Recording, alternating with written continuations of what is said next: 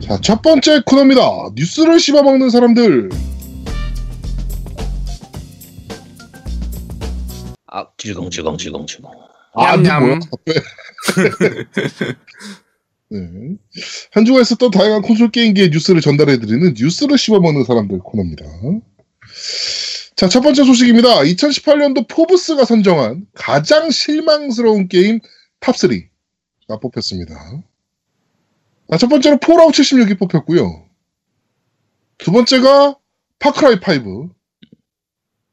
그러면서 이제 코멘트가 달렸는데, 폴아웃 76과 비교해서는 기술적으로나 게임 플레이 측면으로는 더 낫다. 라고 하면서 출시 전까지 유비소프트가 게임의 설정에 대해 광고하거나 게임에 대해 언급한 것들과는 다른, 핀트가 다른 결과물이 나온 듯하다. 그게 가장 실망스럽다. 라고 이제 남겨놨고요. 근데 파크라이5는 평 그래도 괜찮았던 편인 것 같은데? 이건 꽤 괜찮았던 평이었는데, 1위가 레드 데드 리뎀션 2. 네. 단 한 가지 문제점이 가장 실망스러웠다. 그 하나는 바로 재미가 없다라는 것이다. 아, 얘들을 이해를 못하겠네. 야, 포보스는 그냥 이런 거 하지 말지. 그냥 부자순이나 발표하고 말지. 뭐 굳이 이런 거를. 그냥, 예, 그냥 전형적인 그 뭐라 그럴까요? 개취. 예, 개취성 기사였습니다. 이런 걸 포보스가 발표를 하냐? 제아동우님 올해 했던 게임 중에 제일 실망적인 게임이 뭐였어요? 저는 없는 것 같아요. 그래? 없다고? 없다고? 신기하네. 네, 저는 재미없을 것 같은 게임은 안 하거든요, 아예.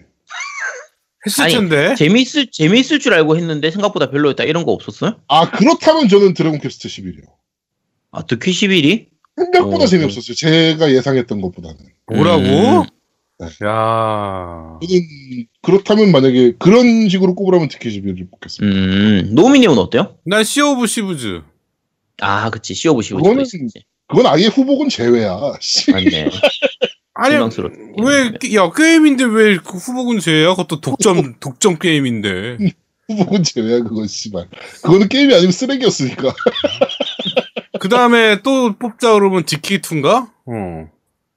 아, 그치. 스테이트 오브 디케이. 그거는 전 안 해서 모르겠네요. 하여튼 나는 딱 두 개 딱 있어. 그 두 개가 제일 실망스러웠어요. 네.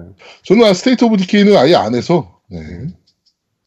그렇습니다. 자, 이렇게 하여튼 포브스가 이렇게 꼽았다고 하니까 레데리가 꼽힌 건 좀 이해가 안 되긴 하네요. 아, 근데 뭐야? 아제트는 뭐예요? 올해 실망스러운 게임? 아, 올해 했던 실망스러운 게임이요? 저는 그거인 것 같아요. 어떤 과학의 버추어론. 아, 어떤 마술의 버추어론이구나. 어떤 마술의 버추어론. 어떤 마술의 버추어론. 그게 실망스러웠군요. 버추어론 자체를 가져오긴 했는데 괜히 쓸데없이 그 어떤 마술의 전서 목록 그거하고 이제 같이 하면서 콜라보를 하면서 내가 원하는 대로 스토리가 진행이 안 되고 또 내가 원하는 캐릭터 하나만 갖고 쭉 할 수가 없어요. 괜히 쓸데없이 그 스토리가 너무 복잡하게 집어넣어가지고 차라리 그냥 버추어론만 하는 게 더 나았던 느낌인데 중간에 쓸데없는 대사들이 너무 많아가지고 좀 약간 실망스러웠던 그런 게임이었습니다. 그렇습니다. 자, 두 번째 소식입니다. 일본 트위터가 선정한 트렌드 대상 2018에서 게임 부분에서 몬스터 헌터 월드가 수상을 했고 2위가 모넌이 수상을 했습니다. 네, 누가 제일 많이 검색이나 트위터 통해가지고 뭐 이런 거 가지고 이제 트렌드 발표하는 건데 1위가 몬스터 헌터 월드였습니다. 게임 부분에서. 일본이니까? 네, 일본이니까. 2위가 몬헌이에요, 몬헌. 그냥. 네. 이건 뭐, 누가 뭐, 이렇게 선정하고 이런 게 아니라, 아예 그냥 통계로 해가지고 나오는 거니까. 네, 그냥 뭐, 네. 이렇게 많이 검색을 했어, 트위터에서. 뭐, 이런 거라고 보시면 됩니다. 네. 네. 자, 세 번째 소식입니다. 비난을 기대로 바꾼 싸이게임즈. 라고 하면서 콘솔을 발표했다라고 해요.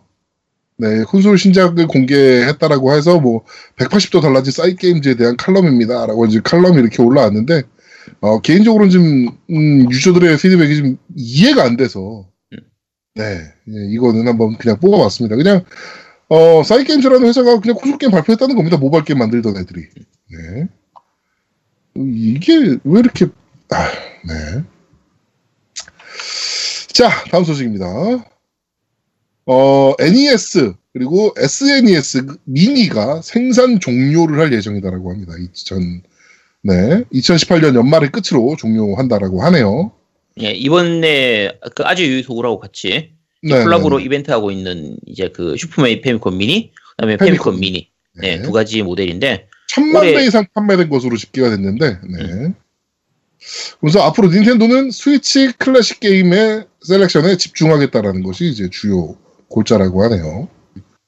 이거 나 그러면 저거 뭐야, 페미콤은 없는데 페미콤은 하나 사야 되나? 사놔야 되나 이거? 슈퍼미는 있는데 페미콤은 없거든요. 어차피 장식용이라. 그렇긴 해요. 한 번도 안 켜봤어. 네, 진짜 진짜 그러고 보니까 한 번도 안 켜봤네. 한번 켜보긴 해야 될 것 같네요. 자, 다음 소식입니다. 이거는 좀 기대 중인, 지금 기대를 바짝 하게 되는 소식인데요. 로스트 오디세이의 속편이 나올지도 모른다. 라는 루머입니다. 기대하고 있어요. MS가 상표권을 갱신했고요. 네. 사카구치 히로노부가 살짝 힌트를 던진 적이 있습니다. 원래 그 MS가 자기네들이 이제 더 이상 사용하지 않을 거라면은 이제 상표권을 갱신하지 않거든요. 근데 로스트 오디세이는 상표권을 얼마 전에 갱신을 했고,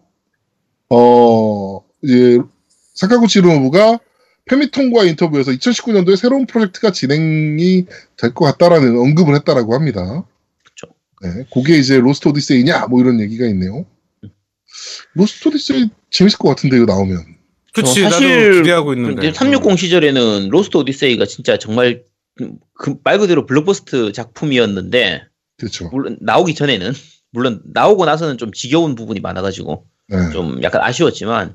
여러 가지로 진짜 돈 제대로 쏟아부어가지고 만든 작품이었으니까, 진짜 이름값 있는 사람들 다 모아서 만든 거였으니까, 이걸 다시 근데 그때처럼 그렇게 많이 투자해가지고 속편을 만들 수 있을지는 조금 의문이에요.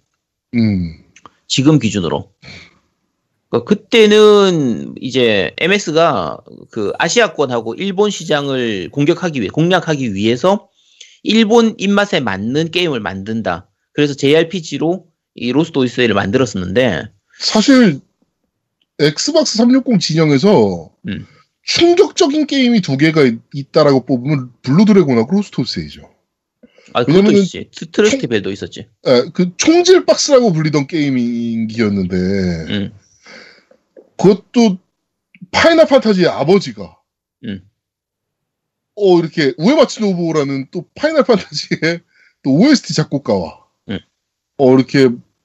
제일 컸던 게 그 다케코 이노우에. 다케코 이노우에, 그리고 블루 드래곤 같은 경우는 토리야마 아키라. 네, 그쵸. 게임을 만든다는 게 정말 충격적이긴 했죠. 그러니까 360 초기에는 그 JRPG들, 액박 독점 JRPG가 많았어요. 아까 얘기했던 트러스티 벨, 쇼팽의 꿈도 그렇고. 테일즈도 그랬고. 그치. 테일즈 오브 베스페리아도 그렇고. 이 로스트 오디세이도 마찬가지고. 그쵸. 뒤통수를 쳤지만. 뒤에 그것도 있어요. 라스트 랩넌트도 있었고. 라스트 랩넌트도 있었고. 여러 가지로 일본식 RPG들이 꽤 많이 나왔었는데, 이제 지금의 액원을 기준으로 하면은, 멀티작이면 몰라도 독점작으로 JRPG가 나올 수 있을까는 조금 의문스러운 편이거든요. 그렇죠. 요건 일단 뭐 어느 정도 진행이 되고 나면 뭐 제대로 발표가 나오겠죠. 네. 자, 로스트 오디세이 후속편 좀 개인적으로 좀 나왔으면 좋겠습니다. 네. 저도 나왔으면 좋겠는데, 별로 기대는 안 하고 있어요. 나오지 않을 거. 그러니까 게임 자체가 나오면 재밌을 것 같긴 한데, 과연 나올 수 있을까가 좀 의문이라. 네. 그렇습니다. 자, 다음 소식입니다. 크리스마스 시즌 닌텐도의 파워는 막강했다라는 소식입니다. 한국 시장에서 이제 크리스마스 시즌에 온오프라인 중심으로 스위치가 가장 많이 팔린 게임 콘솔인 것으로 확인이 됐다라고 하네요. 이거는 근데 닌텐도가 원래 크리스마스는 전통 강자입니다. 그렇죠. 어린이날과 크리스마스는 전통 강자였고요. 제가 마트에서 그 마트 쪽에 게임 납품하는 회사에서 이제 일을 했었잖아요. 판매되는 양이요, 상상을 초월합니다. 진짜 여러분들이 생각하는 수량의 진짜 상상을 초월하는 숫자가 나가요. 네. 진짜 저 그 회사 가기 전에, 누가 게임을 마트에서 사라고 생각을 했거든요? 단위수가 틀립니다. 단위수가 진짜. 네. 아무래도 닌텐도 쪽은 어린이날 뭐 크리스마스 이럴 때 엄마 아빠가 부모가 애들한테 선물해주는 용으로 쓰는 그런 경우가 많기 때문에 그렇죠. 정말 많이 팔리죠. 그런데다가 또 타이밍 좋게 포켓몬이 나왔잖아요. 네. 죽거든요 애들. 그렇지. 네. 타이밍 좋게보다 포켓몬은 항상 그 시기쯤 나오니까 11월 말 뭐 이때쯤 나오니까. 아 그렇죠. 항상, 네, 항상 그랬죠. 이 아직도 생각나. 디아로가 펄기어 시리즈는요. 정말 제가 각 마트 돌면서 물건 넣느라 바빠가지고 크리스마스 때 정신 없었습니다. 디아로가 펄기어는 진짜. 네. 아직도 게임 이름을 기억하고 있잖아 내가. 디아로가 펄기어. 네. 하여튼 그랬습니다. 자 다음 소식입니다. 일본의 게임 크리에이터 128인 이 선정, 게임 크리에이터 및 업계인 128인이 선정한 페미통 초유행 게임 대상 2018라는 게 있었습니다. 게임 순위 뽑은 거예요. 그냥 게임 업계인하고 크리에이터들이 이제 순위 해가지고 이제 뽑은 건데, 1위가 스파이더맨이었습니다. 저는 일본이라서 사실 1위면은 몬스터 헌터 월드 나올 줄 알았거든요. 일본에서 또 스파이더맨 인기가 좋잖아요. 아, 그래? 일본에서 인기가 좋나요? 난 모르는데. 스파이더맨 인기 좋죠. 하여튼 2위가 이제 몬스터 헌터 월드, 3위가 디트로이트 비컴 휴먼, 4위가 레드 데드 리뎀션 2, 5위가 갓 오브 워, 6위가 옥토패스 트래블러, 7위가 어쌔신 크리드 오디세이, 8위가 포트나이트, 9위가 코난 아우캐스트, 10위가 스플래툰 2라고 하네요. 코난 아우캐스트는 내가 모르는 게임, 못 해본 게임인데? 이건 무슨 게임이야? 하여튼 저희가 예상하는 순위랑은 좀 다르긴 하네요. 네, 어떤 업게임들을 대상으로 한 건지 모르겠는데 하여튼 그렇습니다. 하여튼 저는 당연히 일본이라서 당연히 모논이 1등 하겠지라고 생각했는데 스파이더맨 1등이었습니다. 순위는 왔다 갔다 하는 건 좀 그런데 그래도 좀 이름 있는 알만한 거 다 인정할 만한 게임들이 다 순위권에 있는 건 맞는데 네. 순서가 우리가 생각하는 거 조금 다른 그렇죠. 그런 거죠. 네.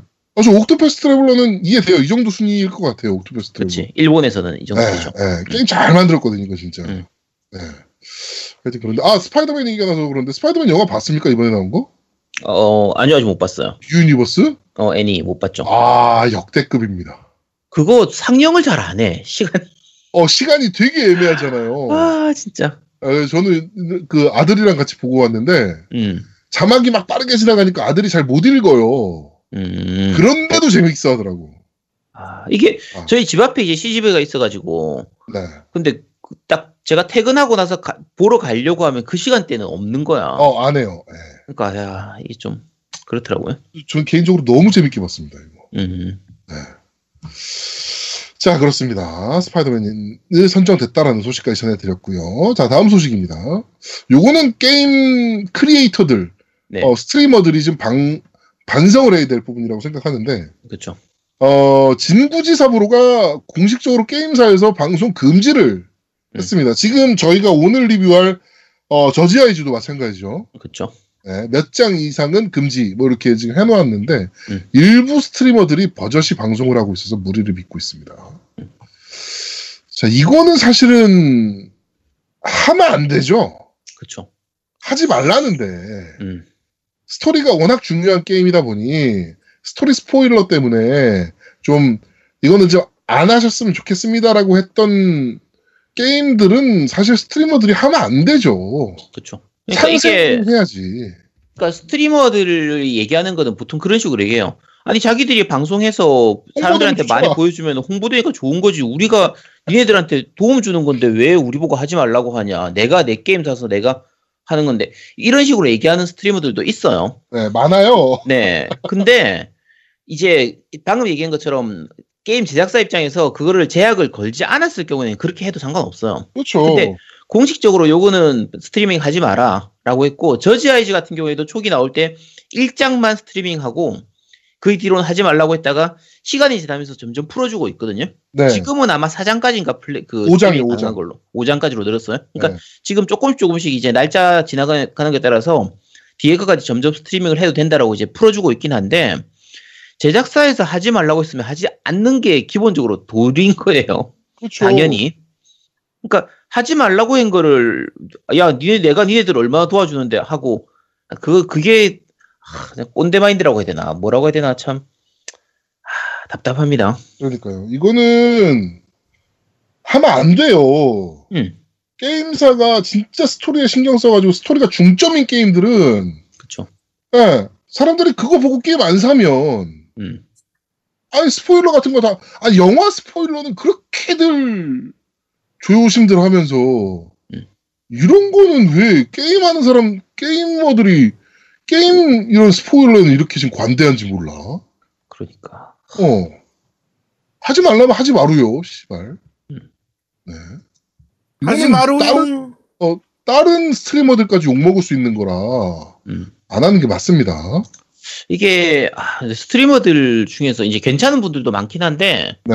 진짜 그 자기들이 그러니까 되게 대단한 사람인 줄 알고 정말 갑질하는 스트리머들 있거든요. 얘기하거나 이런 거 들어보면 좀 답답합니다. 진짜. 도대체 저희 저런 인간이 안 된 것들이 스트리밍을 하고 있는 걸 보면 진짜 참 욕 나오죠 정말. 그렇죠. 진짜 그래요. 그러니까 여러분이 갑이 아니에요 스트리머 분들. 에 그런 걸로 갑질하려고 그러지 마세요. 어디 가서 뭐 되게 대단한 사람인 양 하시면 곤란합니다. 네. 자 다음 소식입니다. 재밌는 콜라보레이션이어가지고 소개해드리려고 지금 갖고 나왔는데요. 파이널 판타지에 나오는 옷을 입고 결혼식을 할 수 있습니다. 스퀘어 에닉스가 결혼업체하고 콜라보를 시작했습니다. 네. 재밌네. 네, 예복, 예, 샘플을 보여줬는데, 그렇게 우리가 흔히 생각하는 예식, 예복과는 크게 벗어나진 않아요. 네, 크게 벗어나진 않는데, 꽤 이쁩니다. 그쵸, 꽤 네, 괜찮아 보여요. 남자 옷도 그렇고. 네. 네, 깔끔해서 꽤 괜찮아 보여요. 네. 파이널 판타지 14의 웨딩에 사용되는 의상과 소품을 모두 이제 개발진과 운영팀이 감수를 했고 음식들도 게임에 등장할 법과 합한 것들로만 꾸며졌다라고 하네요. 뭐 게임 좋아하시는 분들이나 아니면 파이널 판타지 뭐 온라인 게임도 있으니까 온라인에서 만나서 결혼하는 사람들도 있잖아요. 그렇죠. 그런 분들은 이런 식의 결혼을 하면 훨씬 더 기억에 남을 거니까. 요거 자체가 파판 14 그러니까 온라인이죠. 온라인 네. 게임에서 나오는 그 이제 의상이나 이런 것들을 그렇죠. 사용하는 거기 때문에 네. 아마 그쪽 팬들을 상대로 대상으로 해서 이제 진행하는 이벤트일 테니까 괜찮겠죠. 이런 부분들은. 네. 일본 고베시에 위치한 결혼식장 대제로에서 예약할 수 있다라고 하니까 관심 있으신 분들은 여기서 결혼하시면 될 것 같습니다. 근데 이걸로도 욕 많이 먹더라고. 왜? 게임에다 신경 써라 이 새끼다. 그치. 이거는 게임사에서 하는 게 아니고요. 이제 대행 업체, 결혼식 그쵸. 준비하는 이벤트 업체에서 스퀘어 쪽에다가 저걸 넣어가지고, 이를 넣어가지고, 컨펌 받아가지고, 그래서 하는 거예요. 게임하고 아무 상관 없습니다. 네. 네, 진짜 웃기더라고. 네. 네. 하여튼, 요런 걸로도 욕을 먹어서, 참 별거 가지고 다 욕먹어도 게임사 씨발 하기 진짜 힘들다 이런 생각이 들더라고. 네. 자 하여튼 그런 뉴스가 있었고요. 자 마지막 소식입니다. 철권의 프로듀서가 하라다 프로듀서가 철권 7의 스위치판 포팅은 팬들 수요에 달려있다라고 아주 지극히 할만한 그냥 말을 했습니다. 네. 당연한 거 아닙니까? 그렇죠. 스위치판 포팅하려면 스위치에 철권 팬들이 많아야 낼 수 있는 거지. 예. 그럼 이건 사실 당연한 거니까 뭐. 근데 아마 저 제 생각에 나올 것 같아요. 이거 사실 입 터는 거예요. 나온다고 봅니다.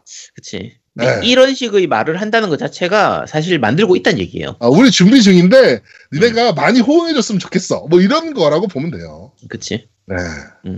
전 나온다고 봅니다. 이거 안 나올 이유도 없고요. PSP 같은 휴대기로도 나왔었고.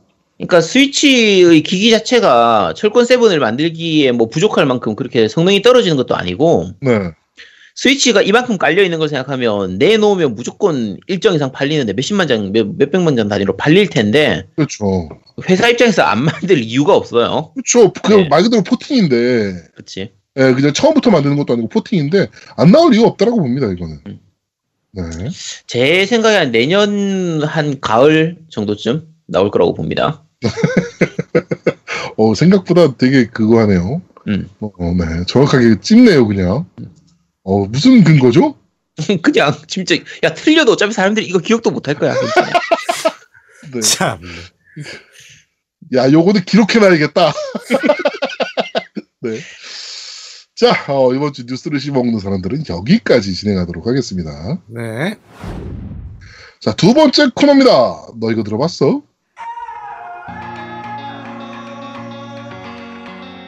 자, 지금 들으시는 곡은 저지 아이즈 사신의 유언 오프닝 무비에 나오는 곡입니다. 이거 제몬마 같은 다른 게임 아니죠? 아닙니다. 네.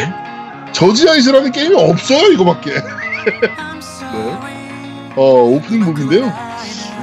사실 제가 기무라 타쿠야가 뭐가 잘생겼는지 모르겠다라고 저번에 얘기했잖아요. 왜? 아니, 지금 기무라 타쿠야가. 젊었을 약간... 때 기무라 타쿠야는 잘생겼었는데 지금의 기무라 타쿠야는 약간 저기 누구죠? 장군 애들 같은 느낌도 좀 있고 그래서 별로다라고 얘기했는데 게임하다 보니까 또 잘생겼어요 나름. 괜찮아. 네. 헤어스타일을 근데 어떻게 저런 거 하게 느끼지? 게임인데 다 가능하지.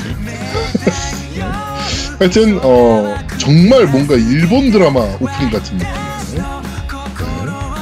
저지 아이즈 사실은 뭐 특색이 강하진 않아요. 뭐 아주 곡이 좋다 이렇게 말하기 힘든데 네. 그냥 편안하게 듣기 좋고 그냥 가볍게 듣기 좋은 그냥 일반적인 드라마 주제곡 정도 느낌이라. 이건 뭐 제이락이라 불러요. 락이라기에는 너무 소프트한 느낌인데. 그런가. 네, 하여튼 뭐 그런 곡입니다. 끝까지 듣고 오시죠.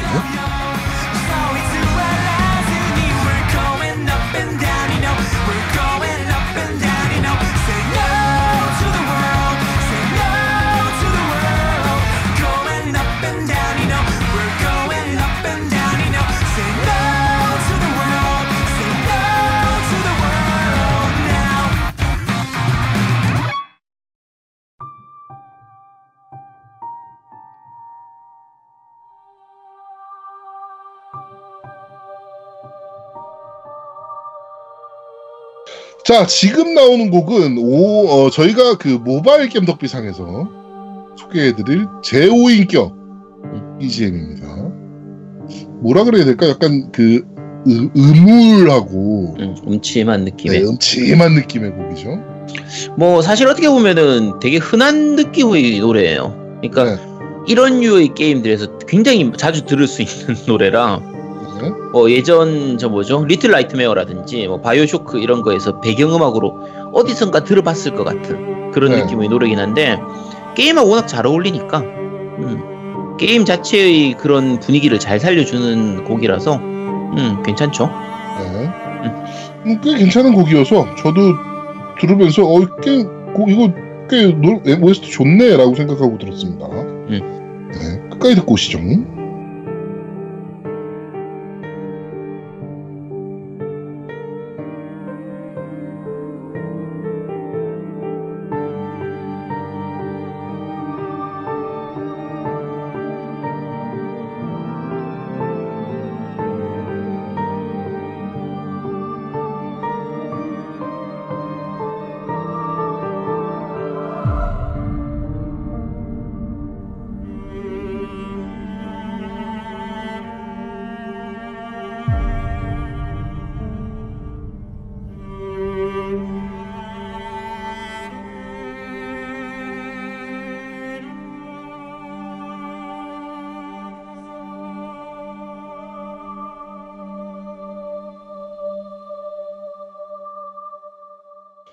자, 제5인격 BGM까지 듣고 오셨습니다.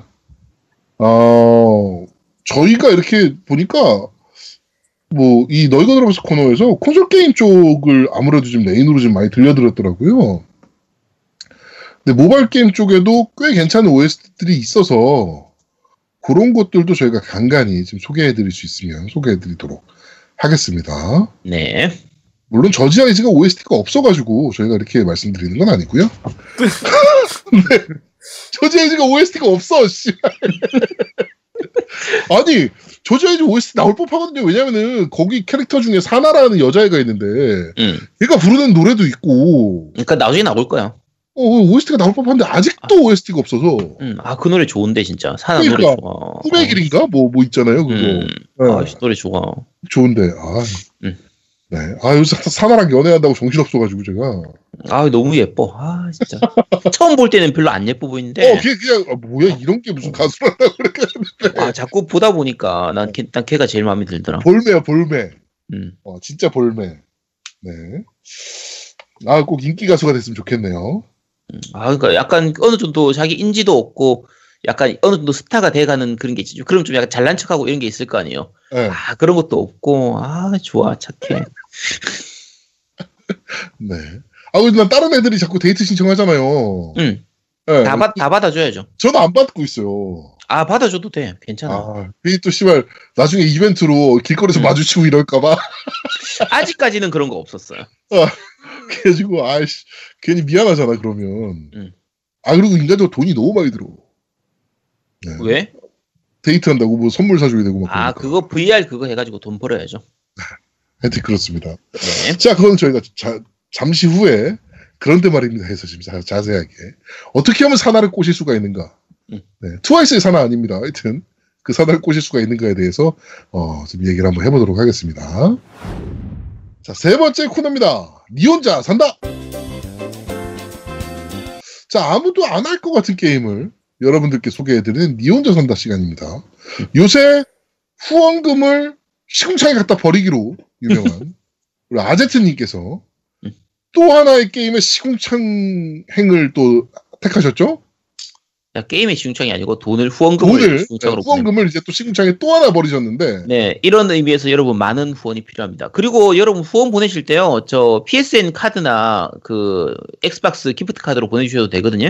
네. 후원 어떻게 해야 될지 모르겠다 하는 분들은 그런 걸로 보내주셔도 됩니다. 네. 자, 이번 게임은 콰이어트맨입니다. 왜?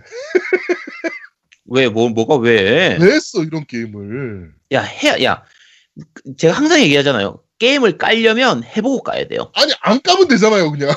아니야. 이게 더 콰이어트맨이 올해 그 메타스코어에서 최악의 점수 1위를 한 게 더 콰이어트맨이거든요. 최저점을 받은 게임이죠. 네, 최저점. 그러니까 평점 29점이에요.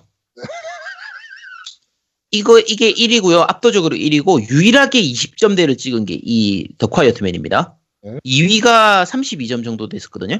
네. 근데 요 더 콰이어트맨이 그 이제 1위를 했는데 요게 한글화까지 돼서 나왔어요. 이거 한글화까지 됐어요? 그냥 한글화 돼서 나왔으니까 내가 하는 거지. 그러니까 아까 말씀드린 이 최악의 게임 메타스코어 1위에서 10위까지 중에서 한글화된 게임이 3개인가 있어요. 요 콰이어트맨하고 지난번에 제가 소개해드렸던 패스트 큐어 그리고 이제 에고니 요 세 개가 한글화가 되어 있거든요. 네. 그래서 요 세 개는 다 해봐야 됩니다. 몇 개 해봤습니까? 지금 2개는 해봤고요. 네. 에고니는 하고 있는데 네. 에고니는 이게 중간에 버그가 너무 많아가지고 진행이 안 돼서 그게 문제야. 네. 자, 어쨌든 에고니도 플레이를 다 하고 나서 나중에 한번 소개를 할까 싶긴 한데 일단은 콰이어트맨하고 지난번에 패스트 큐어는 이미 소개했으니까. 자, 콰이어트맨 그 혹시 들어보신 적은 있어요? 어때요? 제가 E3 때 티저를 봤던 것 같은데 이거를. 홍보는 그럭저럭 했던 게임이에요. 네. 그러니까 이제 스퀘어 에닉스하고 휴먼 헤드 스튜디오에서 만든 게임인데 그게 이제 실사를 좀 섞어서 만든 게임이라서 좀 약간 유명했던, 약간 어느 정도 약간 이슈가 됐던 게임이거든요. 네네. 그러니까 뭐 일반적인 그런 거예요. 이벤트 중간중간에 실사로 진행되다가 뭐 CG로 처리하기도 하고 뭐 플레이하는 부분은 이제 보통 일반적인 3D 게임처럼 그렇게 진행을 하고 이런 식으로 진행이 되는데 일단 평가를 먼저 하자면 하나부터 열까지 다 애매해요. 모든 게 다 애매해. 네. 자, 요 게임에 대한 얘기를 하기 전에 먼저 몇 가지 게임들을 좀 말씀을 드릴게요. 제가 이제 니 혼자 산다라든지 그런데 말입니다. 해서 다 소개했던 네. 게임들인데. 비욘드 아이즈라는 게임 제가 한번 얘기한 적이 있어요. 네. 이게 한 1년쯤 전에 소개했던 것 같은데 그 힐링 게임으로 제가 소개했던 걸로 기억하거든요. 그러니까 시각장애자의 입장에서 여자애가, 어린 여자애가 고양이를 찾아 나서는. 아, 네. 저번에 얘기했던 것 같아요. 네. 근데 시각장애자 입장이기 때문에 동작도 굉장히 느리고 굉장히 굼뜬 불편함들이 있긴 하지만, 네. 그게 말 그대로 시각장애자의 입장에서 보는 세상은 이런 걸지도 모르겠다라는 거를 보여주는 게임이라서, 네네네. 그 불편한 게임이 그렇게 기분 나쁘게 다가오는 게 아니라 오히려 그냥 새로운 세상을 보는 느낌으로 이렇게 주는 편이라 굉장히 좋은 힐링 게임이었거든요. 음악도 괜찮고 색감이 굉장히 예뻐서 동화적인 그런 부분들이 있어서, 네. 굉장히 괜찮은 게임이었어요. 이런 비욘드 아이즈라는 게임이 있었고요.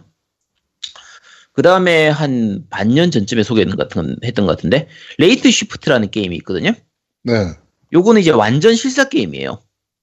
완전 실사 영화를 보는 것처럼 진행되는 게임인데 중간중간에 내가 선택지를 고르는 거에 따라 가지고 그냥 스토리가 달라지는. 그래서 멀티 시나리오, 멀티 엔딩이 되는 게임인데, 요거는 그냥 다 처음부터까지가 다 실사예요. 그래서 한 2~3시간 정도면은 거의 모든 루트를 다 가볼 수 있기 때문에 좀 가볍게 즐기기에는 괜찮은 게임이거든요.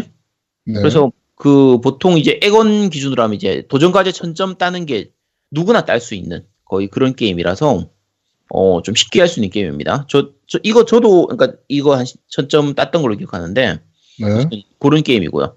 이게 한글화도 완전히 다 돼 있고 스위치판도 아마 나와 있을 거예요. 그리고 그때는 에건 게임 패스에 들어 있었는데 지금은 잘 모르겠어요. 어쨌든 그때 한번 소개했던 게임이에요. 네. 그 다음이 이제 클로즈드 나이트메어. 이거 혹시 기억나세요? 네. 안 해보셨죠? 두 분 다? 저는 안 해봤어요. 나도 안 해봤죠. 당연히 안 했겠죠. 이게 이제 그때 리오니치에서 만들었던 저예산 게임인데 실사 영화 수준이 아니라 실사 사진이에요. 사진. 주로 실사 사진으로 게임이 진행이 되고 중간중간에 이제 실사 동영상들이 삽입되는데 일반적인 그냥 공포 게임 중에서 일본식 커맨드 선택형 어드벤처 게임이에요. 그러니까 중간중간에 내가 뭐 이동한다, 어디로, 뭐, 그 다음에 중간중간에 선택지 있으면 선택하고, 이런 식으로 되고, 뭐 퍼즐 같은 거 나오면 그 퍼즐 풀고, 이런 게임인데, 굉장히 심플하게 할 수 있는 게임이고, 그 B급이 거의 C급 감성인데, C급 감성의 실사 게임이라, 일본에서는 흔히 볼 수 있는 실사 게임이거든요? 근데, 뭐 재미는 별로 없었고, 그냥 요것도 그냥 간단하게 쉽게 금방 누구나 그 플래티넘을 딸 수 있는 트로피를 딸 수 있는 그런 게임이라 그냥 흔히 말하는 보양식 그런 게임이죠. 그다음에 마지막에 하나 더 있구나. 패스트 큐어.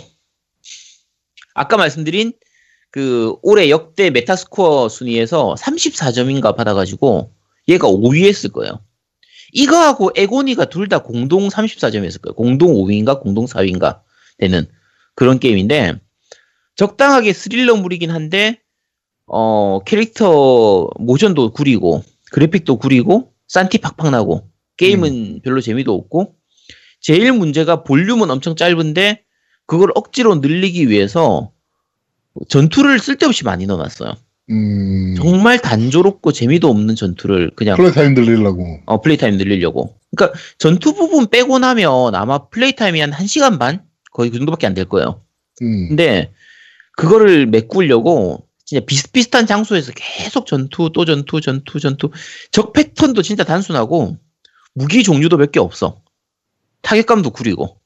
근데 그거를 이제 전투를 메꿔가지고 한 4시간, 5시간 정도 만에 엔딩을 볼 수 있도록 거의 그렇게 만들어 놓은 게임이었거든요. 네.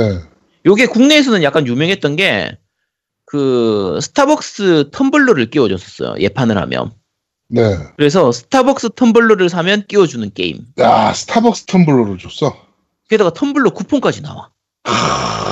그래서 스타벅스 텀블러를 사면 끼워주는 게임으로 유명했었고 게임샵 사장님이 절대로 사지 말라고 글을 올려가지고 유명해졌던 게임이죠.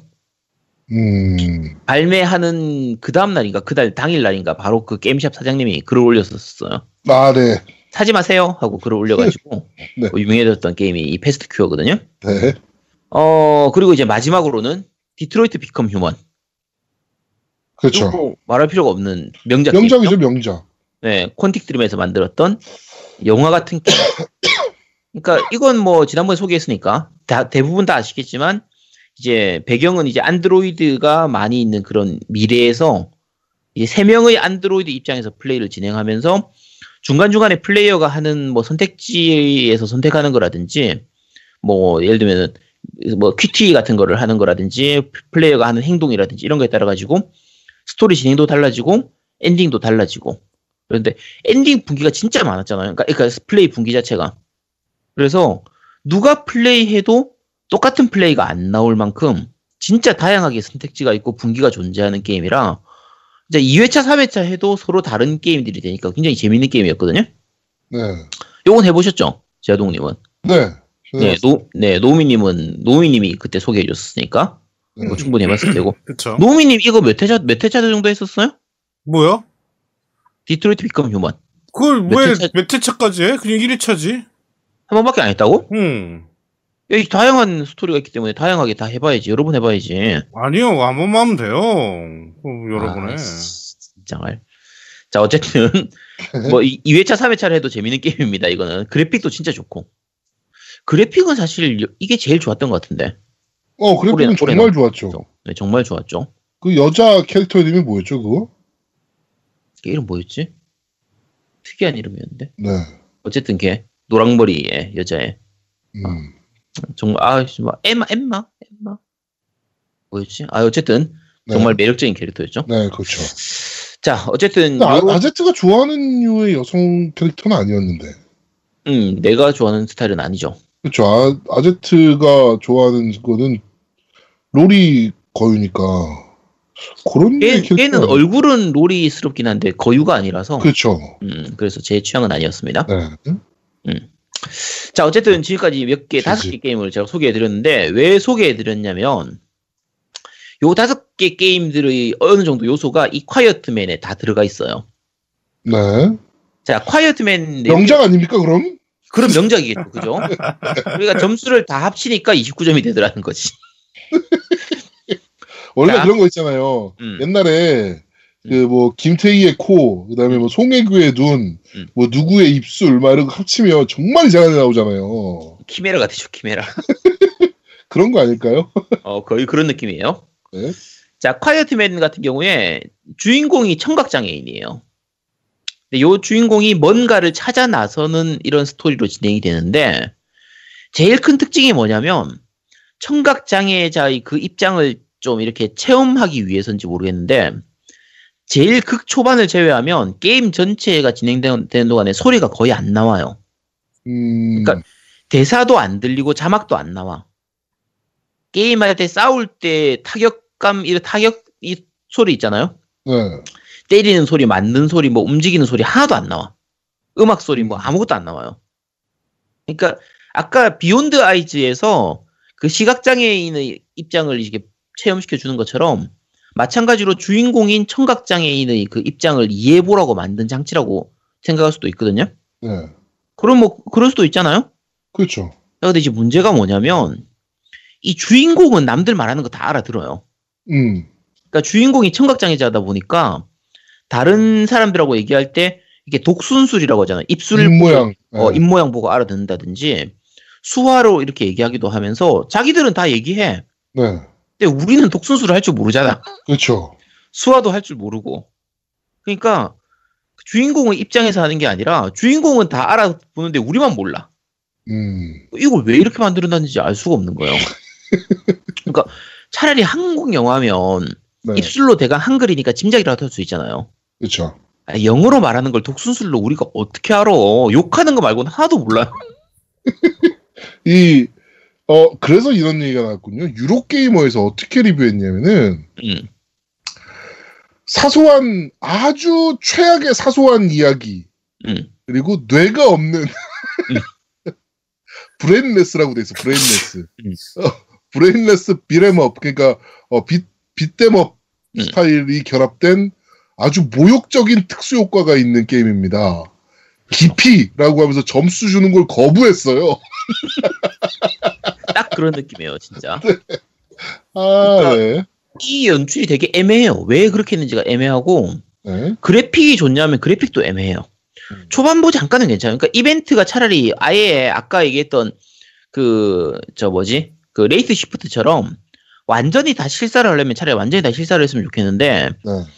이제 실사로 진행되는 부분이 있고 이제 3D 렌더링된 이벤트로 진행되는 부분이 있고 또 전투 부분은 3D 일반적인 게임 그래픽이니까 네네네. 근데 이게 사이가 좀 격차가 좀 큰 편이에요. 그래서 캐릭터도 약간 어색한 느낌이고 그러니까 디트로이트 비컴 휴먼처럼 아예 완전히 3G로 하든지 아니면 그냥 실사로 하든지 해야 되는데 이도 저도 아니게 돼버린 거예요. 이건 좀 그런 부분이 있어서 진짜 좀 많이 어색한 느낌이고요. 이제 게임 진행 자체는 스토리가 아까 얘기한 것처럼 스토리 진행하는 거에 따라서 이벤트 화면 보여주고 또 전투하고 또 이벤트하고 전투하고 이게 반복되는 형식인데 이벤트 화면에서 아까 얘기한 것처럼 소리가 안 들리잖아요. 그러니까 뭔 내용인지 알 수가 없단 말이야. 그러니까 재미가 그쵸. 없어. 지루하기만 해. 그다음에 전투는 엄청 단순해요. 그러니까 할 수 있는 게 펀치, 킥, 잡기, 카운터 공격, 그다음 집중 공격이라고 해가지고 이렇게 그냥 필살기 쓰듯이 이렇게 하는 게 있는데 그게 다예요. 뭔가 다른 스킬도 없고 뭐 캐릭터가 레벨업을 한다든지 뭐 아니면 용과 같이 같은 경우에는 싸우다가 먹을 거라도 있잖아. 그렇죠, 먹어야죠. 먹을 것도 없어. 먹을 것도 없이 그냥 싸워야 돼 얘들은. 아예 아이템이란 개념 자체가 없어. 뭐 무기를 어떻게 쓴다든지 이런 것도 없고. 그러니까 제일 마지막 장에서 이게 6장까지 있는데 제일 마지막 장에서는 적들한테 둘러싸여서 이렇게 전투하는 부분이 나오거든요. 네. 제가 그거 깨는데 한 40번쯤 반복했었겠어요. 한 2시간 넘게 그 전투 하나에만 2시간 넘게 걸렸는데 아까 얘기한 것처럼 뭐 레벨업도 안 되고 아이템도 없고 하니까 다크 소울 같은 경우에는 내가 레벨 노가다를 한다든지 뭐 아이템을 모아서 어떻게 깬다든지 이게 가능하잖아요. 그렇죠. 이거는 그런 게 없으니까 단순 무식하게 계속 할 수밖에 없어.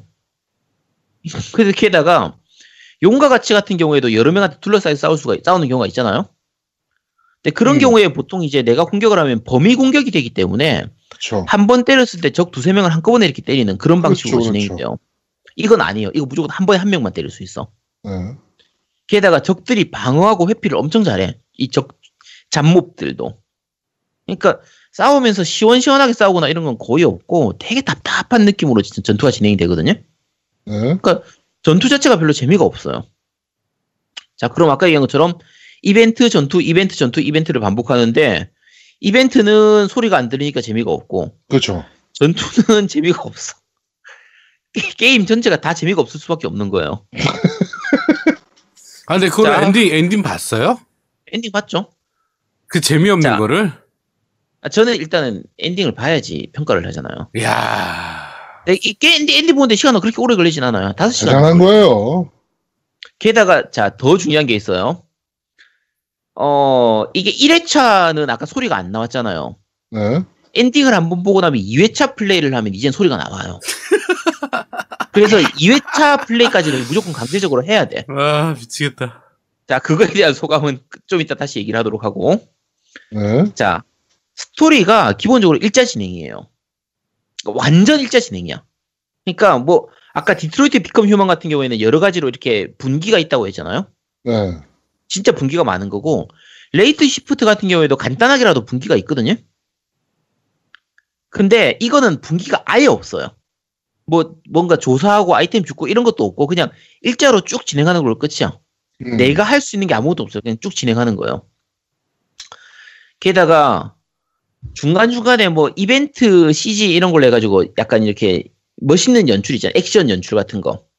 이런 걸 보여주는 게 있는데 이제 뭐 중2병도 아니고 진짜 병맛스러운 느낌이거든요. 네. 그러니까 예를 들면 이런 거예요. 내가 적을 쫓아간다든지 이렇게 도망간다든지 이렇게 뛰어가다가 앞에 상자가 있는 거예요. 그럼 상자를 그냥 가볍게 뛰어넘어가면 되잖아. 그렇죠.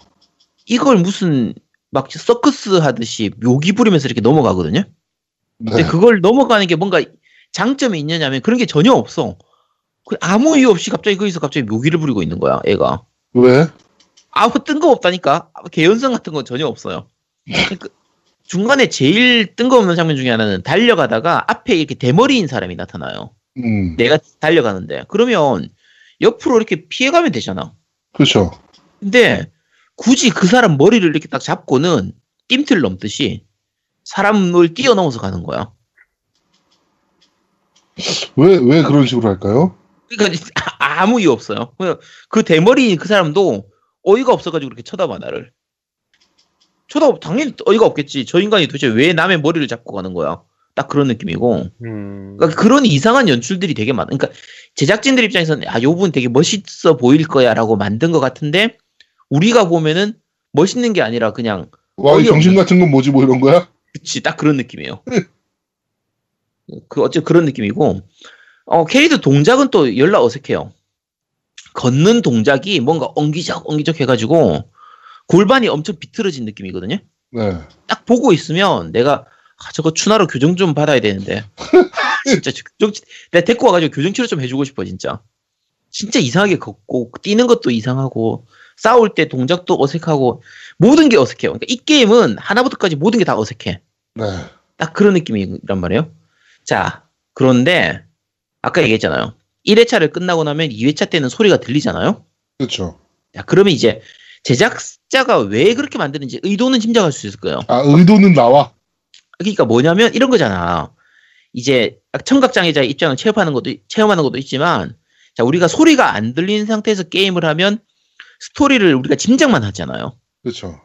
짐작하게 먼저 만든 다음에 2회차에서 대사를 들으면서 플레이를 해보면 숨겨진 반전을 들을 수가 있는 거지. 요걸 노린 거예요, 그냥.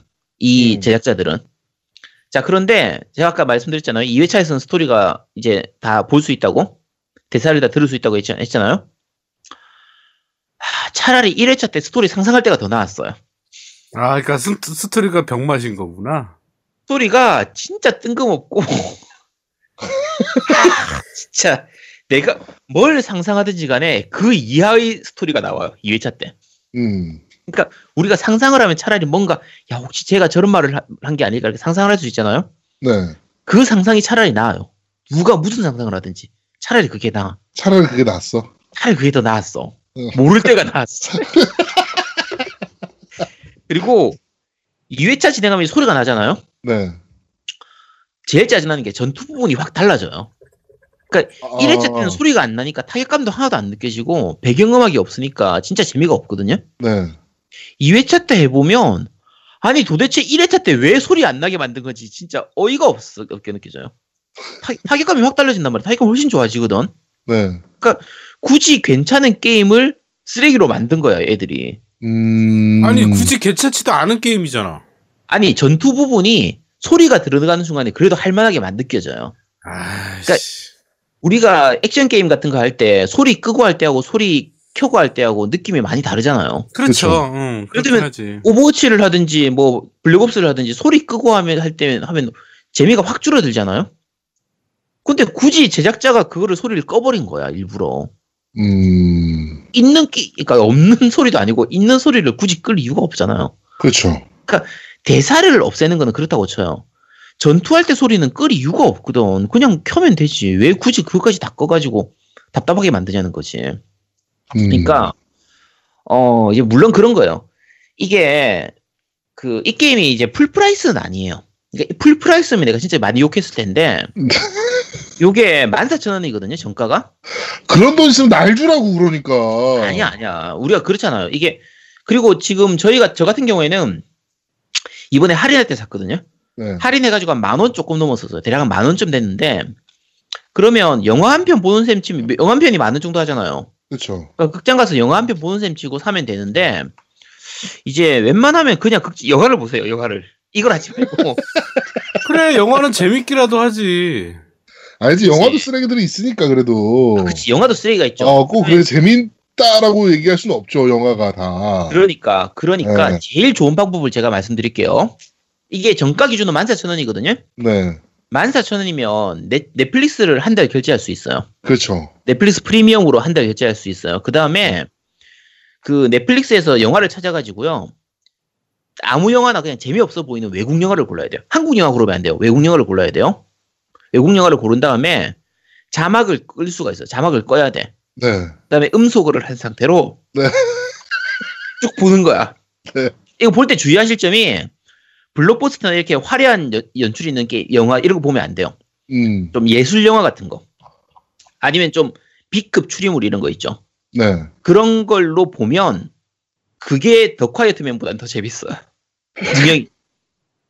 네. 그러니까 그렇게 해서 한 편 보시고 그 다음에 넷플릭스 남은 걸로 딴 거 다른 넷플릭스 볼 거 많아. 그거 아무거나 다 보시면 되거든요. 그러니까 딱 그 정도 가치의 게임입니다. 더 콰이어트맨은. 넷플릭스가 굉장히 재밌는 시도 하나 했더라고요 이번에. 아 블랙미러 밴더 스네치. 그 영화 중간중간 선택지 고를 수 있게 유저가 직접. 네. 그래가지고 멀티 엔딩이고 뭐 이렇게. 그렇죠. 뭐 이렇게 해놓은 좀 재밌는 시도를 했더라고요 넷플릭스가. 네, 뭐 그런 거 하시는 게 낫겠네요. 차라리 그게 나을 거예요. 그러니까 이게 그 스퀘어 에닉스에서 이런 류 만든 게 처음은 아니거든요. 네. 옛날에 플스2 초창기 때 런칭 타이틀이었는지 잘 모르겠는데 그 바운서라고 게임이 있었어요. 전혀 모르는 게임입니다. 그게 그 당시에는 되게 그러니까 플스2 처음에 이제 플스1에 비해서 플스2가 그래픽이 확 좋아졌잖아요. 네. 그러니까 플스2의 성능을 보여주는 그래픽 성능을 보여주기 위한 게임이라서 그래픽이 정말 괜찮았던 게임이거든요. 근데 이제 그래픽만 네. 좋았던 게임이에요. 딴 거는 다 없고 그래픽은 그나마 괜찮았던 게임인데 네. 이거는 무슨 그래픽도 별로고 뭐 퍼즐도 없고 아까 패스트 큐어 같은 경우에는 그나마 퍼즐이라도 좀 있는데 네. 이거는 퍼즐도 없고 이 게임의 장점이 제가 잘 생각이 안 나는데 제가 유일하게 장점을 하나 얘기하자고 하면 플레이 타임이 짧아요. 몇 시간 만에 엔딩 보나요? 아까 얘기했잖아요. 4-5시간이면 엔딩 보죠. 4-5시간. 그러니까 고통이 4-5시간이면 끝난다는 거. 네. 우리가 그런 거 있잖아요. 음식 먹을 때 이제 맛없고 양까지 많으면 최악이잖아. 그렇죠. 이거는 맛은 없지만 양이 좀 적어. 그래서 괜찮습니다. 어쨌든 그런 게임이고 아 진짜 또 맛 얘기하니까 또 그 아제트랑 먹었던 그 저기 뭐죠? 차이나타운에서 먹었던 만두? 그 만두가 또 먹고 네. 그 군만두 있잖아요. 그 저 뭐죠? 영화 뭐였죠 그거? 군만두 올드보이. 먹는 올드보이. 올드보이에서 최민식이 먹었던 그 만두. 그거였나? 어쨌든 그거 맞죠? 네, 그거 너무 맛있었는데. 네. 부산역 앞에 차이나타운 그쪽에 만두, 그러니까 중국집들이 많이 있으니까 거기 특색이 있는 만두들이 많아서 지금 제 아도목한테 하나씩 사 먹이고 있는 중입니다. 그거 맛있더라고. 물만두도 되게 맛있었고요. 네, 그 다음에 그 역시나 그 군만두도 뭐 군더더기 없이 너무 맛있더라고요. 그렇죠. 네, 요즘 그게 갑자기 생각이 나네요. 네, 부산 한번 가야겠네요. 또 그거 먹으러. 올 때마다 다른 집에서. 네. 그렇죠. 그리고 원래 가야 될 집을 계속 못 가고 있잖아요, 지금 저희가. 그치. 그 공사 중이어가지고. 네, 공사 중이어서. 네. 근데 그 집은 그, 3대 최당 나오고 나서 너무 사람이 많아져가지고, 오래 기다려야 돼서, 언젠가는 한번 가볼 예정입니다. 네, 그래가지고. 아제트랑 지금 차이나타운 먹방을 돌아다니고 있는데, 요 먹방도 한번 스트리밍으로. 네, 우리 한번 해보는 것도 재밌을 것 같아요. 야, 내가 호빵 먹방 한번 해볼까 싶은데 너하고 둘이서 대결해가지고 누가 더 많이 먹나? 넌 야채 호빵 먹고 나는 파도빵 먹고 해가지고 누가 많이 먹나 이런 거. 나 자신 있지. 한번 해? 아씨, 내가 한번 하려고 했는데 지금 호빵을 우리가 대신 호빵 먹을 때 우유 먹으면 안 돼요. 물 먹어야 돼요. 야, 호빵을 먹는데 우유를 먹어야지. 물 먹는 게 어딨어. 물 먹어야죠. 그거는 우유의 플러스 효과를 더 노리는 거니까. 야, 그건 안 되지. 야, 팥빵은 무조건 우유하고 같이 먹어야 되는데. 아니죠. 물이랑 먹어야 됩니다. 야, 스톱. 야, 이 호빵 얘기 좀 그만하자. 네. 자, 니 혼자 산다. 역시나, 후원금을 시공창에 버리고 있는. 이번에는 콰이어트맨으로 시공창에 후원금을 버린. 네, 지금. 네, 후원금, 이제 시공창에 버릴 후원금이 좀 떨어져 가고 있기 때문에 여러분들의 많은 후원이 필요합니다. 네. 야, 근데 너는 왜 후원 누구한테 받았다는지 얘기를 안 해? 야, 나는 받는 게 없잖아. 너 받았잖아, 요번에. 잠깐. 그치. 그렇구나. 그거 한 명 있구나. 네, 라르고라스 님이었던 것 같은데. 네. 네, 제 생일 축하로. 야, 그건 후원금하고 좀 다르지. 생일 축하로 선물로 게임 사라고 해서 보내주신 게 있어가지고 그걸로 에고니 샀어요 아까. 아, 그것도 시국창에 버렸대. 야 원래 후원금, 그러니까 이게 그런 게 있어요. 제가 이런 게임 돈 주고 사기 되게 아깝잖아요. 네. 아까 저 뭐지 클로즈드 나이트메어도 마찬가지고 앞에 다른 게임들도 마찬가지고. 그렇죠. 근데 이게 왠지 후원금으로는 사도 좀 덜 아깝거든요. 네. 그래서 제 돈은 시궁창 버리기 아까우니까. 왜냐면 내 돈은 소중하잖아. 그렇지. 그러니까 후원금으로 다 사고 있어. 후원금은 안 소중해? 아니 그래도 좀 덜 소중하잖아. 어떻게 그게 덜 소중하지? 후팬들이 주신 돈인데? 아니 어쨌든 야 그래도 야 이런 게임 소중하지. 야 솔직히 야, 이런 게임 내가 아니면 어디 가서 이거 리뷰하는 걸 들어보겠어. 알겠습니다. 자, 콰이어트맨에 대해서 저희가 소개해드렸습니다. 자, 저희는 잠시 쉬고 3부에서 여러분들을 찾아뵙도록 하겠습니다. 뿅! 뿅뿅! 뿅뿅!